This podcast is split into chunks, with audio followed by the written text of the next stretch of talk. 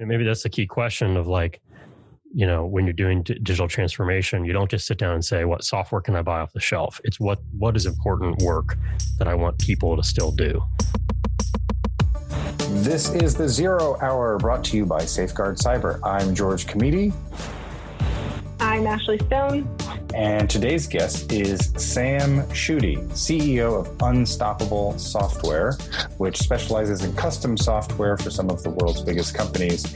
Um, really fascinating conversation um, around digital transformation. He's had a, had a seat on the front lines of that conversation with many of his customers.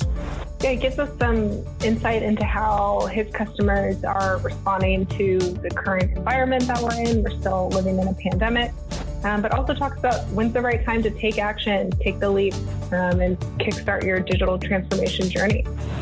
Yes, and uh, also of note, we do end our conversation with a very serious uh, turn on what can technology companies do in this moment to address racial inequities, uh, both in the current environment and also uh, further upstream as regards education and uh, other representation. But without further ado, let's get into it with Sam Schutte. So, Unstoppable Software Inc. has been in existence for over a decade now, which is an incredible feat. You've also been a software developer right out of college.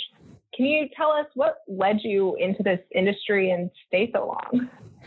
Yeah, no, good question. So I first kind of got into computers, uh, you know, way back in my in my youth, junior high type era. You know, I had a friend who was sort of just uh, an absolute computer whiz, right? And this is a guy. He's much better, much smarter, really, than I am. He actually works for Google now, and some of their like cutting edge UI stuff that they won't even talk about, right? Uh, and he really introduced me to a lot of stuff that he had just figured out. And so this was the days of, you know, the BBS days uh, and all this bulletin board systems, bulletin board software. Uh, and I was just really fascinated by how things connect, uh, you know, with modems and and and the data and and and all this, and just sort of how I could go onto a chat room. At the time it was you know these text-based chat rooms and talk to people on the other side of the country and see each letter as they type it right? Um, you know this was just groundbreaking stuff. And this is before the internet even. This was when it was all more like kind of what you called packet based systems and stuff or whatever. And um, so that's kind of how i got into it. I mean we used to you know this was back when like we wanted to make a sound card. So we got out the soldering iron and put together resistors on a, on a uh, breadboard. And, and you could just do that. Just plug it into your parallel port. And i mean good luck doing that nowadays. It's right. harder right? Um, so I was really I was really into it in those, but I didn't really think that I would go into it as a profession. Interestingly enough, I think I've always been interested in systems, and so when I went to college, I thought, well, I want to go into medicine because I'm interested in like, you know, the human body and the, and and biological systems, right? Uh, but what I found out, so I took, you know, I remember my, like one of my first classes in college was honors neuroscience, right? Uh, so I'm sitting there and I'm like, well, how does the brain work? And they're like, uh, we don't know. We don't, we're not really sure. well, but what happens if you do this to the brain? And they're like, oh, that's a good question. you know, like they, I mean, they know some things, but not to the degree. And it was very frustrating to me. Like, well, you don't even know what happens. Like you, you, you don't know, right? We're, we're, we know so little really. Um, though granted more than, more now than we did 20 years ago when I was in college. Uh, and so I actually kind of switched from thinking I would go into neuroscience, biology, medicine, something into uh, computer engineering and later computer science because I really liked that everything could be understood. Everything you know there's really no nothing that ever happens in a piece of software or the, an internet network or your or your laptop that it's like science doesn't have an answer for that. No we do. Like yes. It's much much easier to understand when you're in the process of building those systems yeah. at that point even from scratch. Yeah and it's still a challenge to figure out. But I guess I like that, you know, short term reward of like when you solve something and you're like, oh, awesome, I've solved it. And I can't imagine these folks who study the brain, for instance, spending a 35 year career getting to the end of it and saying, I'm almost there. I almost know the answer. like, right? Or it's uh, more like, I think I know the answer given the current research, but that yeah. could change next year. Yeah. so. And I mean, you know, no, certainly no knock on those folks, but I just, I, I do not have the patience to do that kind of research. Right. And so anyway, so that's, that's how I got into computers and software and stuff. And then, you know, did, uh, so I got my computer science degree, worked for a bunch of software companies, startups, you know, internal IT shops, kind of across the board, for about ten years, and then um, started uh, you know, I had done kind of a, a, little consulting through other companies and, and, you know, kind of thought like, geez, everybody I've worked for in the startup world or consulting world, they don't know anything I don't know. They don't have some secret powers, right? So I felt like, you know, I could do this. Um, and so, yes, um, got an opportunity to do a consulting contract. Really was just a, you know, myself at the time uh, when I started Unstoppable in 08, the January of 08 uh, rode through good, that market. Good, good, good time to start a business. Yeah, exactly. Well, I always, I think I always tell folks, uh, my wife was pregnant. We had our house on the market trying to sell it. I was going to night school for my MBA, and I said, uh, "Hey, I think I, I want to start a business." and she's kind of like, "Really?" um, Timing is everything. yeah, well, and I think it's and it's kind of it's funny. Like I think it's kind of like there's never uh, uh there's never a good time to do the right thing, right? Mm-hmm. You know, you you have to do it when you're ready to do it. And because I could have said, well, I, why don't I wait until I finish night school? But that would have been such a mistake because I mean, that customer that I got that initial contract with, they're a very large company, like $40 billion company. I mean, and I mean, I'm negotiating a new contract with them right now for, we've been working together for 12 years. And if I had said, mm-hmm. let, me, let me wait two years till I get my MBA, maybe they'd never come back, you know? So it's like, you got to act you know when the when the uh, it's right to do so you know for sure we are gonna we're gonna come back to that idea of uh, when to take the leap um, so first of all i remember those bulletin board days so i hmm. appreciate mm. that we've sort of come full circle in a way that the yeah. beginnings of the internet were just chat and then it, it went into but essentially now when we're talking about new business communications with these uh, fortune 500 companies or global 100 whatever it comes down to it still comes down to the efficiency of new chat channels right? Some companies that we had never expected coming to us about whatsapp or or wechat or any other um, so I, I appreciate that that full circle nature of communication. But i want to step back into the larger topic of digital transformation which is always squishy. But it strikes me when you were talking about systems that we kind of went through this growth curve as a society when the internet was first starting. I remember, you know, the battle between WordPerfect and Microsoft Word, and like these were just viewed as software that could help you do things. So suddenly PCs could help you replace the cost of typewriters and you know all the maintenance that came with it. And it mm-hmm. felt like each piece of software was a solution unto itself. Email, this, that. And I think we've finally come to this point where uh, digital transformation is hard because people are still viewing it through the lens of what is the software that's going to get me over that hurdle but we have not addressed the human systems that interface with those. So I was just curious in yeah. your experience with your clients, a $40 billion company, for example, what has been what have you learned about that interface between yeah sure we can build you this software or you can adopt this new software but like what about the people that are going to use it and how are you going to integrate that into your daily operations?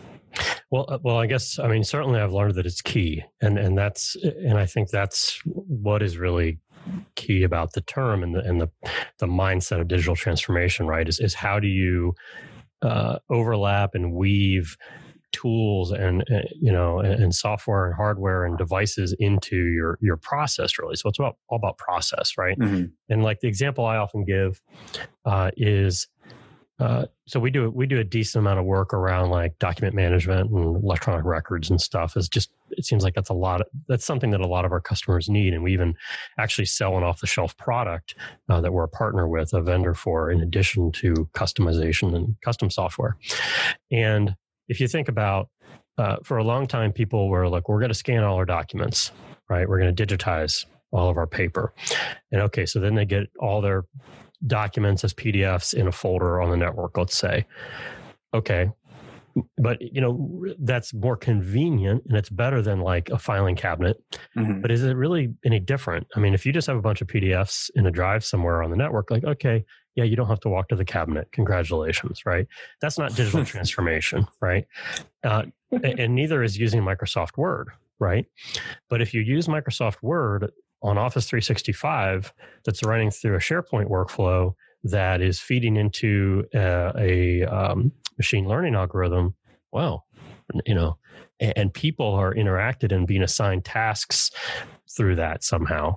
Well now you're getting to a system right Mhm. kind of to your to your point so i think it is looking at that system uh, and basically you know the key thing that i always kind of say is like figuring out all right what is the the rote uh, low hanging you know kind of uh, low value work i always call it that we want the computer to do we want to train or teach the computer or use tools to do this low value work that we are using our most valuable assets you know flesh and blood to do Mhm. right and and we want to free them up and take that off their plate because nobody wants to do that kind of work number one.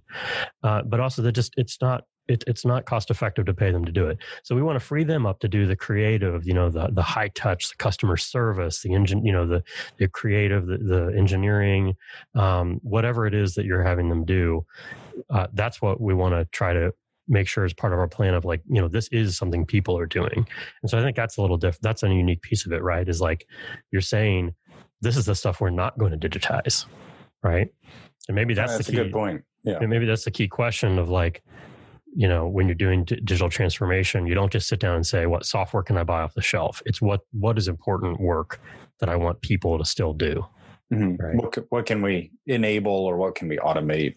Yeah. That's Yeah. a good point. So, uh, so an example, I'll give a quick example. So, like one of our customers, they had an engineering department of say 200 people, and they worked on maybe let's say 10 different types of projects.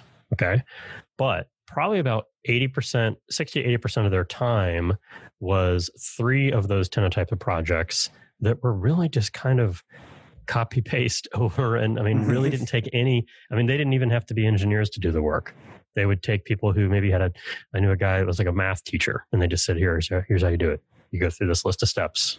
Boom, right? You have your you have your drawing."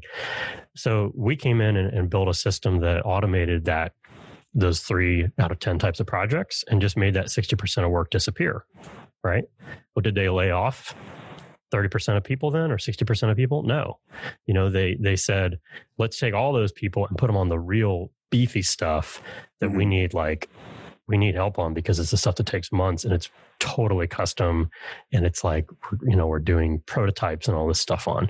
The rote stuff it's just like the simplest parts of our product but happens to be the largest sold item you know we we basically taught a computer to do right? So um that's just i don't know that's one approach to it i think Yeah, and I think that that points out um, a common block is this idea that automation across the board will deplete jobs when it's really just a reallocation of that human effort into things that would materially matter to your business or actually accelerate your business. So right you in that case it seems like you're automating the part of um, the software set that yes it's going to you know they sell the most or it's just the easiest to sort of get off the shelf but if you were to dedicate all your human power in that instance it you can't see around the corner to the next thing you can't develop the next you get slowed down on your product development so that's you know a reallocation of talent is is Yeah. maybe a better way of, of looking at it Yeah, and I mean, I, I think there probably are times when you uh, certainly when you invest technology that it does mean you need less people. Um, you know, however, we also see perhaps that the people you do need might end up being higher skilled labor that you have to pay more. So Mhm. it doesn't necessarily mean you, you know you say. I mean, for instance, you think about like an, an automobile automobile factory. Um, okay, we're gonna we had hundred people welding. Now we have ten robots, and we have uh, 10 you know high end like robot programmer guys yeah but those 10 programmer guys are probably making pretty good money right? Right. Um, but if you can output 10 times as many cars then it's it's you know obviously still a win right? So i mean there's a lot of you really got to look at the dollars and cents and the math of it i think you know and and that's what we do you know sit down with our with our clients and say okay let's talk about your let's say it's your your contract manager okay let's say that's the title of the role. What does he do in an average week? Let's let's write up or an average month let's write up every single type of task they do. Uh, how many hours they spend a week on that what that costs you in terms of dollars and which of those we think that we can uh, take care of in another in another way. And usually i mean in almost all cases you know that contract manager is like please yes please if we can get rid of this thing. Because I, I i don't want to be the one that has to like track down emails, you know, or autumn or the right. one that by hand has to like populate a, a Word document, right? Um, so yeah, for sure. Yeah, those are those are really great examples to help understand there are processes that can be automated, but if we are an organization or a business and they want to take a take the first step and head in the direction of digital transformation, where do they start? Yeah. So, I mean, I think, um, you know, like I was saying, they really have to look at their process. You know, I mean, it, it almost starts out like an operations consulting or operational assessment piece, right? And I mean, I think just about anybody, uh, well, sometimes at the highest level of a company, people know where are we inefficient right but most of the time mm-hmm. I, think they they often will miss like some of the most obvious things that, that or they won't know about them unless they ask the people sort of down the line doing the work right? So if they were to call in their actual end users and say you know what do you do that uh, you think is a waste of your time? I mean that's when they'll get the real answers. And it's it's like you always think of um, undercover boss right? Right. What happens every single episode? They come in like i had no idea that we are paying people to do this. Like we are forcing people to do this, or we are, you know what I mean? Like yeah. if it's at McDonald's, like mm-hmm. why are we paying somebody to, you know, uh, do whatever? We could just get a faster microwave, right? you know, so it's that same kind of thing. Is really look at that overall process, and most of the time, you know, I think most of our customers, or at least 50% of them, sort of know what they want, or at least have some general concepts. Like our problem is uh, we're spending too much money uh, on, you know, shipping um, or mailing contracts or something, right? And it's like, all right, well, let's like, let's talk about digital signatures, right? Um, and they kind of think that's what they want anyway. They have an idea. Um, other times, they just they're not sure what's happening, and they're like, I don't know what's wrong we just i feel like we're paying mm-hmm. tons of money we're not getting anything for it. Um, so but i think they've they got to really start by doing that you know time box assessment or, or whatever to, to figure out. Um, and don't sometimes people put put the cart before the horse you know and they they start looking at off the shelf software like let me get let's go do an analysis of every erp system on the market and then figure out if it's a fit for us. No. Right. Like you can't mm-hmm. figure out if it's a fit for you right you can you can just jam that square peg through that round hole. Yeah and and is that even what you should be solving? You know i mean um that, that's that's like it's too easy to think that you can just go buy something off the shelf like that and that's even really what you need um because maybe that's not where you're wasting money you know? No, that's interesting. Right right or even stepping back and looking at the whole process. Yeah well, and I think, I mean, there's a bunch of angles to take on it, right? Like, do you, because, you know, do you want to improve your internal efficiency? Uh, let's say, you know, if you're a law firm and you've got a ton of high paid lawyers, there's a lot of things you could do. Any law firm in the country, there's a lot of things you could do to pay, you know, to have those people spend less time. Um, uh, but, or are you looking out of the marketplace and saying, what can I build can I build something that my customers use or interact with to outcompete? You know, can I build some kind of like information dashboard that nobody else has that becomes like a core part of our product, right? So we do that kind of stuff too, and that's a different, kind of a different angle on digital transformation because it's more about your customers, your customers' use right uh, of, of your products and how it becomes digital and and sometimes it can get a little silly right? Like to be honest, like like I, I was talking to somebody recently that uh, this particular company that should remain remain nameless, uh, they have like some kind of air freshener, and they were making it Bluetooth enabled and all this so that you know you could hook up to your air freshener and, and control how many times it does what it does, I suppose, right? And it's it's a digital transformation project. And I'm kind of like, mm, I mean, maybe kind of. I mean, it's it kind of is more just like a product feature, right? Um, there you go. That's Mhm. that's a Is good it- distinction. The the feature versus the transformative effect, Yeah. right? Because Like, it's is it- like it's like well, one end user experience. Do I really want to install the air freshener app on my phone among yeah, the many dozens of other apps? Yeah. yeah, and then and then two, i- is it actually transformational? I think this is interesting. I was talking with an analyst the other day, and he was saying like, when you think about transformation, you actually have to think about not only transforming your process, but actually transforming even sources of revenue. So in an IoT environment, are you ordering the air freshener, or Mhm. does like your refrigerator? Order the you know like you could have entirely new customers literally appliances are your customers rather than end users but that requires thinking way outside your existing process yeah. And, and if you say, well, this Bluetooth air freshener is going to order automatic refills for itself, Mhm. well, maybe that does save me time and money, and I get a discount if I do a subscription. So, so I think you know Mhm. what you to what you said. It's almost like reinventing the value chain a little bit as part of that, right? Um, you know, it's not enough just to say, uh, "Hey, you can you can." Uh, like we said, we added this feature to something. It's more just by using whatever apps or websites or whatever you've got, does it improve my life, my experience, something like that? Um, Yep. Or and it's all about people, right? It's it, you know your customers are people and your employees are people. Which one are you trying to improve? You got to pick one, and and, that, and if you do that, that's digital transformation, basically. That's interesting. Um, we haven't heard that take before the the people centered approach. So I want to I want to go back. So you started your business at the cusp of the financial meltdown. It's good timing. we now find ourselves in a similarly trying economic time. We have 40 million people out of work. Um, you know, 20% in the UK. Um, so let's just acknowledge the present moment and um, how has this affected your personal work routine? I see we are on Zoom, so I can see that you're in an office environment, but uh, just want to understand how it might have impacted your relationships or the priorities with your customers and just get a sense of how it affected Unstoppable. Yeah, it's interesting. So we have always been a remote shop.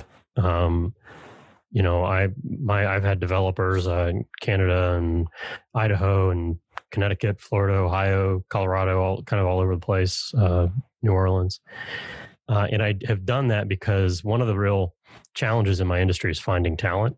If if you talk to most of my competitors here in Cincinnati who have a brick and mortar and they have, you know, 10, 20, 30 guys in an office, they all say, I mean, they spend most of their advertising dollars recruiting, right? Yeah, for sure. Um, and I've never had that problem because, you know, I will, uh, if, I put out a a job ad, I'll get posts from all over the US and, and I'll draw from any of whatever it is, four time zones or something, right?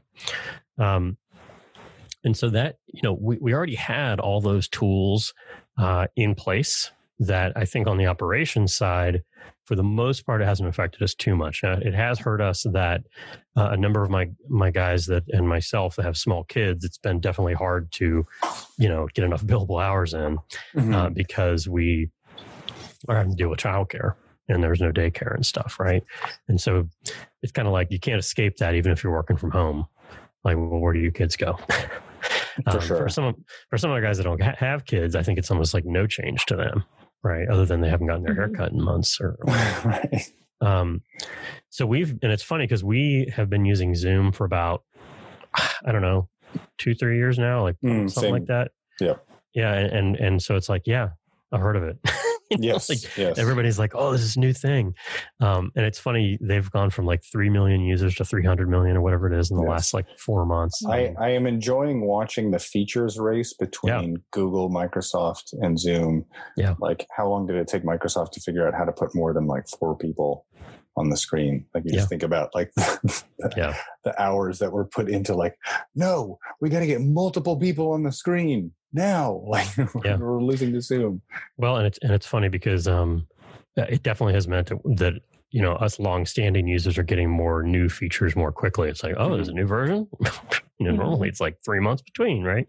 So now it's like every other day there's a new version. So, so I think in some ways operationally it hasn't affected us as much as other companies. A lot, a lot of my clients are manufacturers, and obviously it's been a big hit to them because they've had to operate with like 25% staff. Some of them uh, I think basically have just stopped all production and they're just feeding out of inventory that they they have. Um, others, their customers all stop production, and so they're like, "Well, no, we don't even need to make anything." Um, so that's been a big challenge, and and, and I've heard, uh, you know, for a lot of them, it's like. Um, Initially, I thought they were struggling because I, I heard a, a lot of the, you know folks in IT talking about how they're just it's just killing them that all these people need to work from home. And I thought it was, well, maybe they didn't have the VPN hardware and enough Mhm. counts set up and stuff. And that may have been part of it, but I think it, it was more that not everybody had a work laptop, right? Yes. And so then they get 350 people Mhm. at home trying to work from their Mac, their desktop, their their iPhone, their P, you know all this. So it's almost like that bring your own device just exploded on steroids, and they're like 60% of my people we can't get the VPN to work because they're on an old version of Windows. I mean, it's just you can imagine the chaos. And how many weeks does it take you to fix that? Right. Yes, and the Um, and the distributed Mhm. attack environment also. So I am on home Wi-Fi, and uh, off hours I open something on the same computer that I'm using for work, and it's like a malicious Yeah. link or malware. And then oh, Monday morning comes around and I VPN and like just transit straight into the corporate network. Yeah. That's yeah, it's a tricky system. Yeah, and, I- and, I- you know, it's like good luck ordering 300 laptops from from HP or something right at the at the start of this. I mean, what's what's the lead time on that, right? If you said, "Oh, we're just going to get everybody other in lap or a work laptop," I mean, it's going to be hard, right? I think. Yes, Um, yes. There was a run on Yeah. uh, webcams and hotspots also. Oh yeah, yeah, and so so I think operationally it's hurt us less, but I think something that is a challenge, you know, for me, and I think for just about any business or all businesses, uh, is how do you sell and have meaningful prospecting uh, Mhm. calls and relationships completely virtually. Um, you know, I do all of the sales. Um, I have some help in the marketing department in our business, but I'm really the sales department. Um, and that's a whole other story of, of why that is. Uh, but you know, certainly I'm used to initial conversations taking place on the phone. Um, but there's usually some kind of more in person, or at least often there's more of an in person sort of uh, meet up as a next, you know, sort of follow up to start to really create a relationship and, and some trust. And, and, you know, it's, I think that's tricky and people are maybe still getting used to that over um, a Zoom meeting. Uh, I think it's possible. Um, but that's a little bit of our uncharted territory. Um, uh, I think for anybody and everybody, I mean, um, just imagine any kind of salesperson that typically wants to meet in person. How do they do that right now? Uh, and how do they how do they create that relationship and, and make that sale? Um, and, and granted, it, hopefully it's a little easier now that things have started to reopen. Um, but even most of my customers, they're still not back in the office, so I can't go visit them. you know. Right. Or even if Right. it's um, Yeah. different stages of reopening, we're not holding mass trade shows or Yeah. even uh, corporate dinners events, you Mhm. know. So, um, yeah, we, we, are on the road quite a bit usually, and we I think we miss some of that travel, not least of which because we're tired of the four walls of our house by now. Yeah, yeah. Um, but um, yeah, that that is tricky, and and that's actually one of the things that we're seeing a lot of is the need to embrace things like WhatsApp because these sellers can't go shake hands face to face, so they have to pick the channel that is being dictated by the market. If you are working in Brazil, no one does email, right? So like the same. Uh, sales methodology you would use in in region in the US just, just straight up doesn't work in some countries. So it's really the market forcing uh, a lot of this um, Yeah. change. So this is a, a great segue into the next question, which is since we're very much still in um, the pandemic and you know fingers crossed don't face a second wave in the fall. Seems we'll be here for some time. I think we're very well past the adaptation phase. You've either adapted or you haven't. Um, but i guess my question is in the in the calls or conversations you have had with your customers what are they looking to now, we get the sense that people are looking not only at Q3, Q4, they're trying to think, what is the technology I'm investing in now? Because I'm not going to tear it out three months later. What can I invest in now that gives me a competitive advantage 2021? So just, it's interesting that you have a manufacturing customer set, but just trying to get a sense of where is that conversation in terms of how they're um, investing or, or looking ahead? Yeah. So I think really just about everybody is pretty optimistic. Um, definitely, there have been some that have had furloughs, um, uh, perhaps even layoffs, and though really, I think for the most part, more furloughs with with, with some uh, particular customers.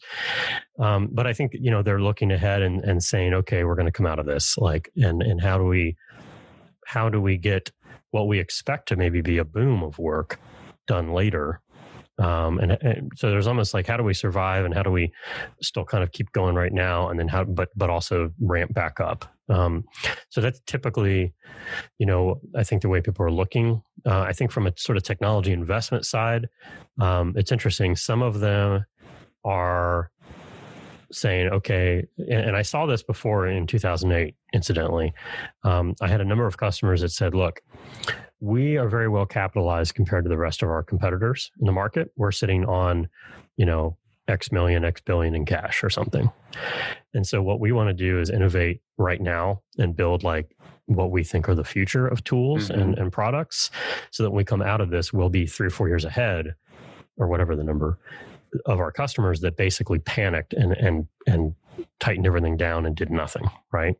And so that's kind of interesting. I mean it's a luxury that of course if they're well capitalized they can they can do and I, I think it's smart. Of course the risk is what i've seen what happened back then is, is some of them innovated in the wrong direction and built products and services that the market wasn't ready for. Yeah you or you bet on the wrong wrong tech. Yeah. And even if it's not tech, even if it's like, you know, we're making a new kind of soap or we're making a new kind mm-hmm. of candy or something, uh, we're going to build a whole new candy factory and because we think people are going to be really into this, mm-hmm. whatever, you know, um, does it really come to pass you know? And so so it's it's an interesting strategic decision.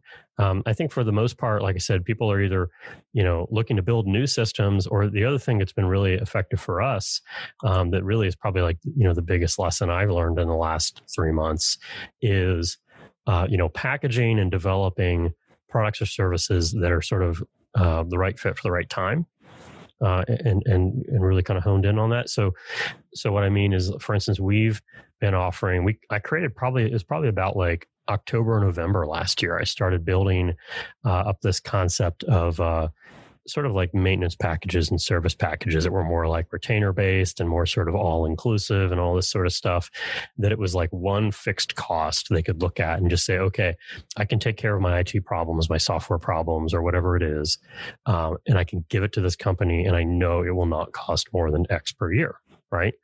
Um, and so what I found is as we went into March here and we had people getting laid off or furloughed or restricting, and then I'm I'm you know sending out some of these uh, offers, they've been jumping at them because they can look at it and say, all right, you know, this is not something where uh, I'm paying an hourly rate and I don't know what my cost is going to be. In some cases, they've been told like no consultants. You got to get rid of all consultants, right? Well, this mm. isn't consulting, right? This is a package, you know, right? You know, um, and so we've been able to position it. Uh, and I mean, we've sold three of those in the last three months, I think, to different customers. That it's been a real rapid sort of turnover.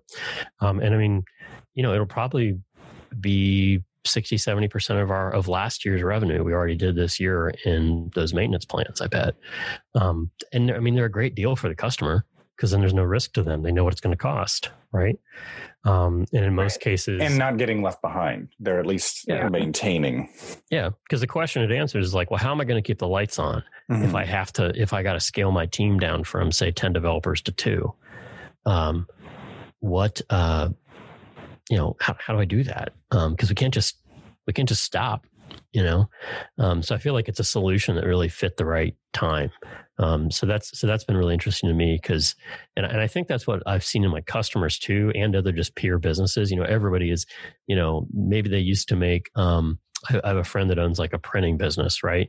Well, now he's making the floor stickers, you know, the six foot distance stickers. He's making the plastic dividers that are in front of restaurants and all that. Cause, you know, he's not he's not able to sell. Um, uh, you know, restaurants aren't like doing new menus, maybe right? Yes, I, I de- well, in terms of printing, I definitely joke with my wife that it's like the sign companies because like everyone has to have a now or like yeah. yes we are open or takeout available, yeah. or even the the high school graduation lawn sign because yep, he's doing that too. Ceremonies, yeah, yep. that's a that's a unique market adaptation. Yeah, how do you how do you celebrate a graduate when they when there's no graduation? Well, I mean, I I don't know what the numbers are, but I bet those sort of graduation type signs, letters they do, whatever they call that, is just you know quintupled. Yes. Um, so I, I, think that's Definitely. that's it's it's a sort of a like a neat case study on whether you know you're a tech business or a manufacturer or whatever your business is. You know, like what can you find right now that people are buying,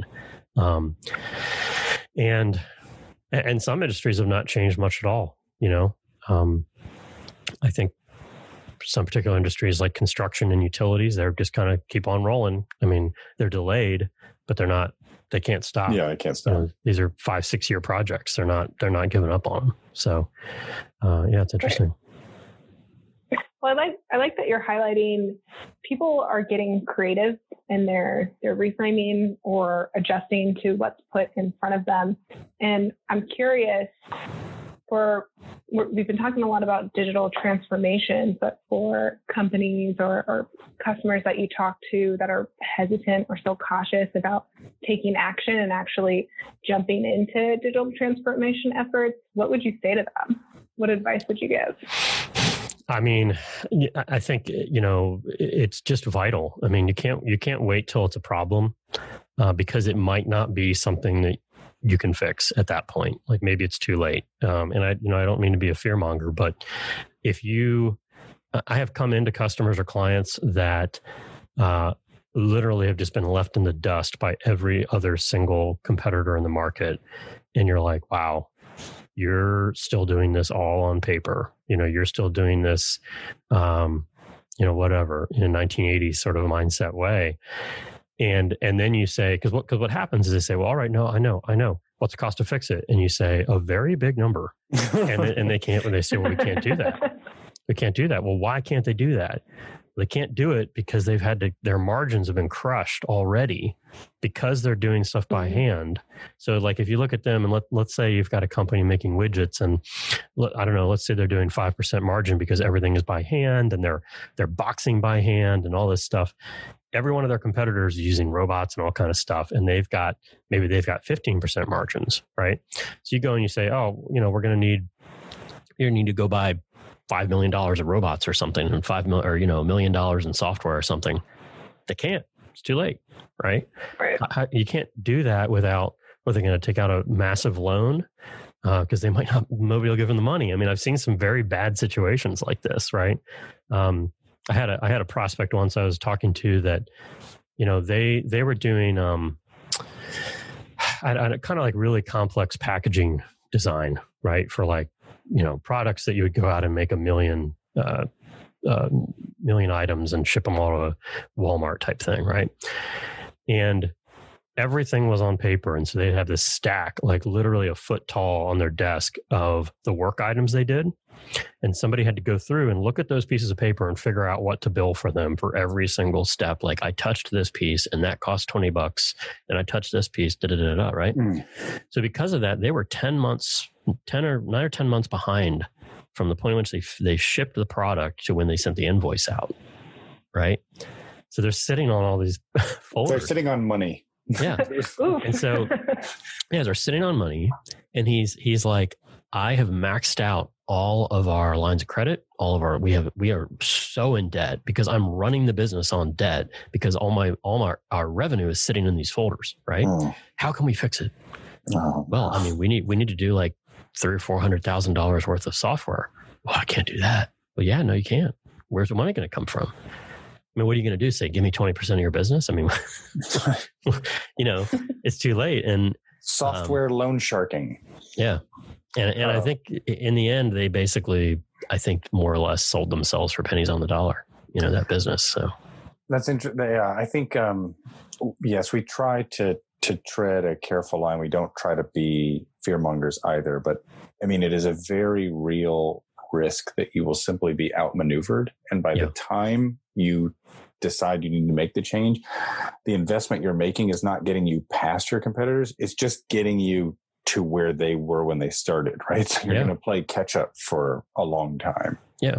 Well, and I think we see that in like I'm trying to think of an example of, uh, you know, some bigger company coming out with an app that's trying to compete with, um, you know, uh, some other real innovative app out there. Like, I don't know if you look, at like some of the fintech apps, for instance, that mm-hmm. the big banks are trying to come up with, like, oh, you can go to citi.com now and, and hook in all of your finances and we'll tell you your cash flow is like, yeah. Like, Mint was there 10 yeah. years ago. and guess what? Mint is better. Mint is going to be better because by the time they, they roll that out, it's out of date, right? That's the universal yeah. law.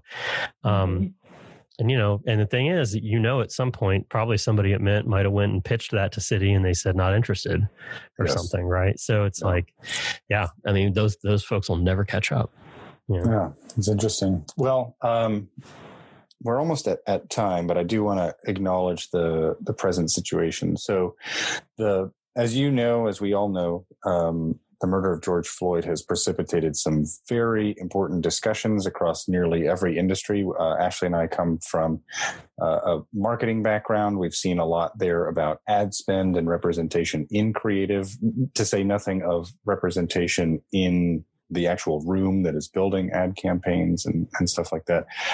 And we, have when we crossed over to cyber and SaaS, we encountered very much a lot of the same uh, diversity and inclusion issues in, in this industry. Um, but so I want to give you space as a technology leader, as a CEO, just to talk about what do you what do you think is the role that technology leaders can play in this moment? Obviously, we all have a different part to play. We're not policymakers, but what are some things that we can do um, as as an industry as a whole?